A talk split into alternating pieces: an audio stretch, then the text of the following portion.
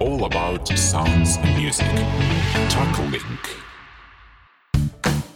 マジで広報する5秒前始まりました MC ココですこの番組は音楽と広報で日本のビジネスシーンを応援するため株式会社観光と株式会社タックリンクの共同主催にてお送りするポッドキャストです最新ツールの活用でビジネスを順調にするための広報宣伝や戦略アイデアをお届けします。株式会社タックリンク代表の岡本です。今日はですねえーといつも MC をしてくれてるココがですねはい。今日は企画プランナーとして、えー出演していただきます。よろしくお願いします。皆さんよろしくお願いいたします。はい最近展示会ってすごく流行ってますよね。そうですよね。まあ、昔から営業ツールというか、はいはいはいはい。見込み客を探したりとか、はい。営業の受注につなげるためにいはい。ろいろな会社様が展示会、はい。い、わゆる出展っていう活動をされてるかなと思うんですけれども、はい。これが結構あれですよね成功するパターンがあったり、はいなんかもう一つ成果が感じられへんかったなとか、はいはいはいはい。そういうようなお悩みってあると思うんですけど、そうですね。やっぱりあのなかなかこう展示会をしても、はい、全然こうなんていうんですかねアンケートが集まらなかったとか、うん。ブースに立ち寄ってもらえないとか、うん。どうやったらこう集客できるんですかみたいなうん、ご相談はありますね。そうですね。今日はそんなお答えになるんじゃないかなと思うようなことをはい。皆様にお伝えしたいなと思います、はい。展示会は成功するためには3つのポイントがあるんですよ。3つですか？はい。はい。まず1つ目が制約。こう受注をね皆さん目指してらっしゃると思うんですけれども、はいはいはい。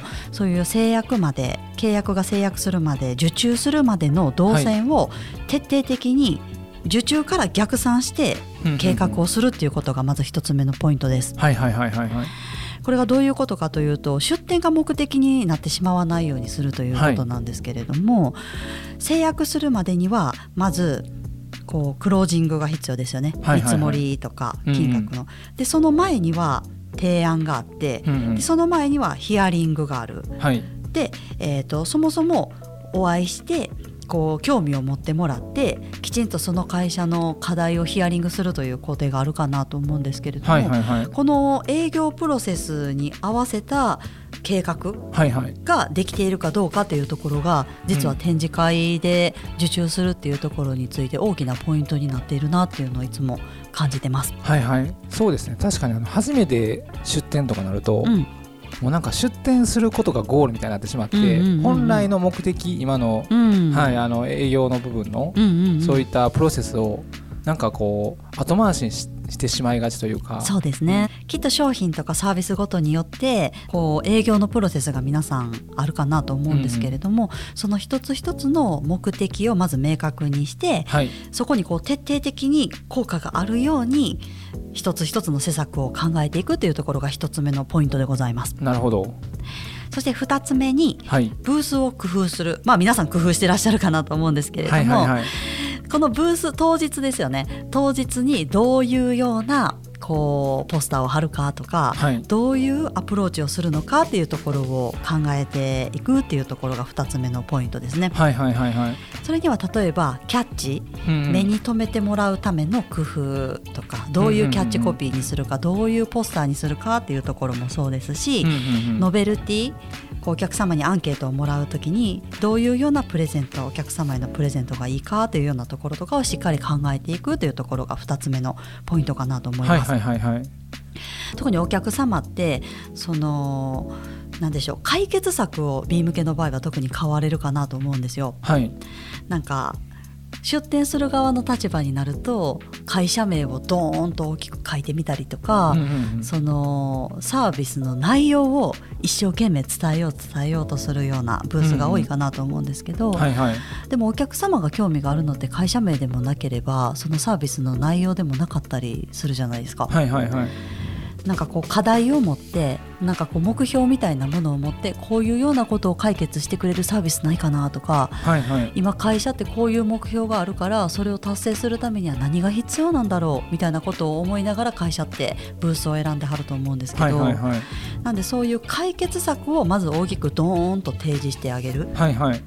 でそれってどういうこと？っていう興味を引き出す段になってからきちんと内容を説明したりとか、会社名を説明したりとか会社概要を説明したりとかっていう順序になると思うので、そういうような感性でブースを工夫しておられるかなっていうところが2つ目のポイントじゃないかなと思います。はいはいはい、これなんかついついあれですよね。こう特に製造とか技術になると、うんうん。なんかできることとかこんなすごいことできますぜみたいなこととか、あとこんなことができるのになんとこんなお得とか、なんかそういうとこばっかり出てしまって、うん。それを実際まあ業務提携といいますか、はい。例えば買ったりとかした時うに、んどういうこベネフィットといいますかね、うん。その例えば商品とかそのサービスを使った時にどういうことが得られるのかみたいなものが書いてないとなかなか止まってくれないっていうイメージですよね。はい。なんでお客様のベネフィットをきちんと分かるようにするというところ、はい。でここにさらにプラスオンでするとはい、エンタメ性。エンタメ性なんかこうね皆さん似たようなブースがある中で、うんうん。自分のところのブースだけこうひときわやっぱり目立つ方がやっぱりアンケートとかお客様が集まってくるっていう確率って高くなってくると思うので、はいはいはい。そういう意味では他のところとは何かちょっと一味違うキラリと光るクリエイティビティ、はいはいはい。それはねなんかこう本当に会社とかサービスによっていろいろ変わってくるかなと思うんですけど、はいはい。プラスオンでやっぱりそういう楽しみとか、うんうんうん。ワクワク感みたいなものをブースの中で演じられるようにはいはいはい。工夫できればいいかなと思いますね。なんかあれですよね。こうキラキラしたブースとか、うん。キラキラしたお姉さんが、うんうんうん。ビラを配ってるとかいう、まあ、エンタメ性。もちろんそれもエンタメなんですけどそね。れ以外のうん。部分でできることあとまあなかなかこう予算とかもあるじゃないですか、うん。その大きいブースでそういうふうなこうなんていうんですかねコンパニオンとか、うん。人がすごくいてると、うん。めっちゃ盛り上がってるようにはなるんですけど、うんうん。まあ、とはいえやっぱ予算がないとなると、うんどこを工夫するのかっていうところは、うん。結構こう会社のなんていうんですかねそのクリエイティブというか、うん。そういうのが問われる場所でもありますよね。そうですね、うん。ここは本当に担当者の皆さんができるだけ楽しんでいただいて、はい。結構自分に制限をかけずに、あ面白いことをやらはったらいいんちゃうかなって私は思いますけどね、はいはいはいやっぱりそこにいらっしゃる方がワクワク楽しんでやってらっしゃるっていうのも一つのエネルギーになると思うので、そういう意味ではノベルティとかもお金をかければいくらでもプレゼントって充実できるかなと思うんですけど、はいはい。お金をかけずに面白いことができる方法みたいなのをチームメンバーでブレストしてみたりとかはいはいはいはい。やってみるといいんじゃないかなと思います。特にねタックリンクを頼っていただければ音楽でのプロデュースとか、はいはいはい。アナウンスでのね個性の出し方っていうところも提案できると思いますので、はいぜひご相談いただければなとめっちゃ強いとこですね。ね本当に人集まってきますもんね、そうですね。音はやっぱり人集まりますねう。んぜひ皆さんに活用していただきたいところですね、はい。あとアンケートをできるだけこだわったらいいんじゃないかなと思います。なるほど。はいはいはい。なんかアンケートってね皆さん会社の名刺を挟めたりとか、うんうんうん。あのいろいろと質問が並んでるところが多いかなと思うんですけれども、はいはい。そのお客様にプレゼンしてもらえるような、はい。あのアンケートっていうのが実は理想と言われてて、はいはいはいはい。まあ、でも基本的には何に困ってますかとか、うんうん。今やってること何ですかとか、はいはい。そういうような情報があると最後テレアポする時とかにやっぱりめちゃくちゃ役に立つので。そういうアンケートにこだわっていただくっていうところは非常に大切かなと思います。はいはい。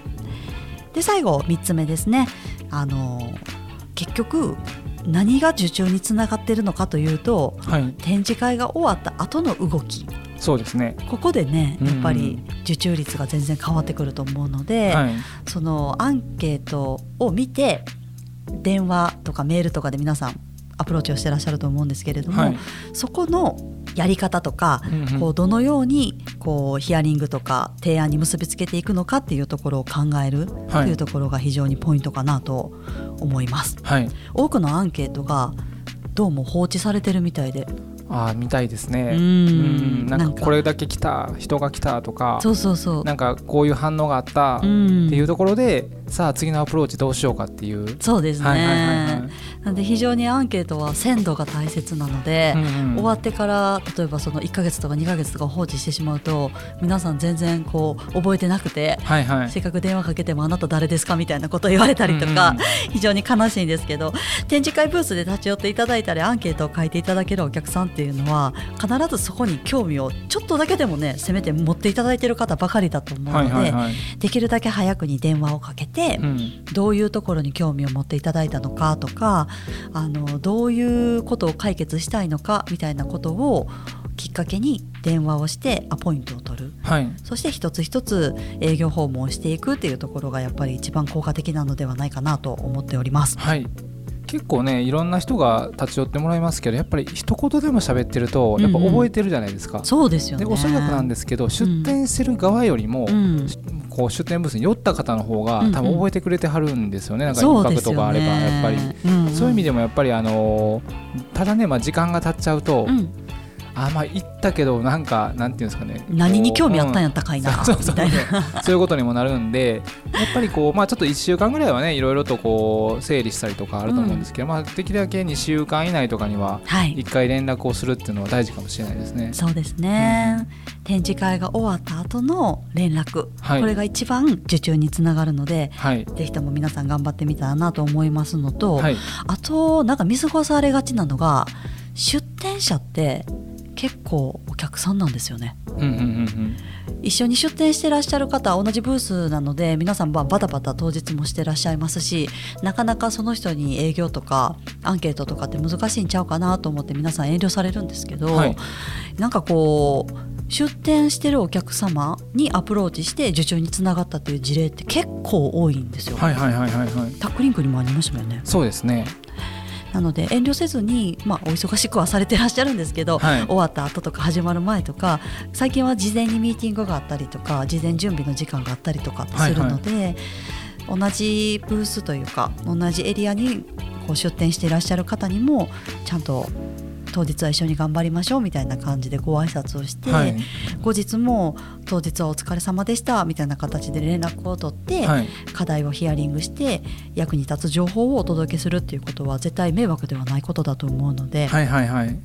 皆様にお取り組みいただきたいですね。そうですね。結構隣のブースとかあの向かいのブースとかは結構仲良くなりますよね。そうそうそう。はい、みんなでなんか助け合ったりとか、うん。はい、なんかこう時間がなかったらなんかいろいろ手伝ってくれたりとか、なんか結構ありましたもんね。そうですよね、で皆さんそれぞれ一生懸命 PR をされてるので、うんうん。それをきっかけに私たちもその会社のことを勉強させていただいて、はい、でプラスオンこういうことやったらもっと盛り上がるんじゃないみたいな最新情報をはい、お届けしてあげればその会社さんのプラスにもなると思いますし、はい、はい、はい、そんな感じで出店者の方にもぜひぜひ営業の仲間になっていただけるんじゃないかなと思っております。はい、はい、というところでこの展示会運営のコツですね、3つ。はい、まず1つ目に制約や受注までの動線を徹底的に逆算して計画をしっかり立てること。はい、2つ目にブースでの工夫たくさんをアプローチして見込み客リストをたくさん集めるっていうところが展示会の目的なので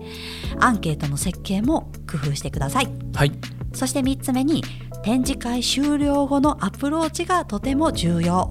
うん、うん、アンケートを見ながら適切にたくさんのお客様にご連絡をして、はい。アポイントにつなげていただけたらなと思います。はい、ありがとうございます。ありがとうございました。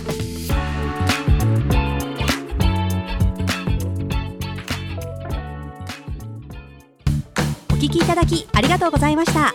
マジで広報する5秒前は毎週火曜日の朝発信予定です広報の力で日本にインパクトを生み出していきましょう。Apple Podcast のレビューお待ちしています。Spotify でお聞きの方は番組フォローをお願いします。フォローするだけで番組のサポートにつながりますのでご協力お願いします。この番組は株式会社観光と株式会社タックリンクの提供でお送りしました。またね。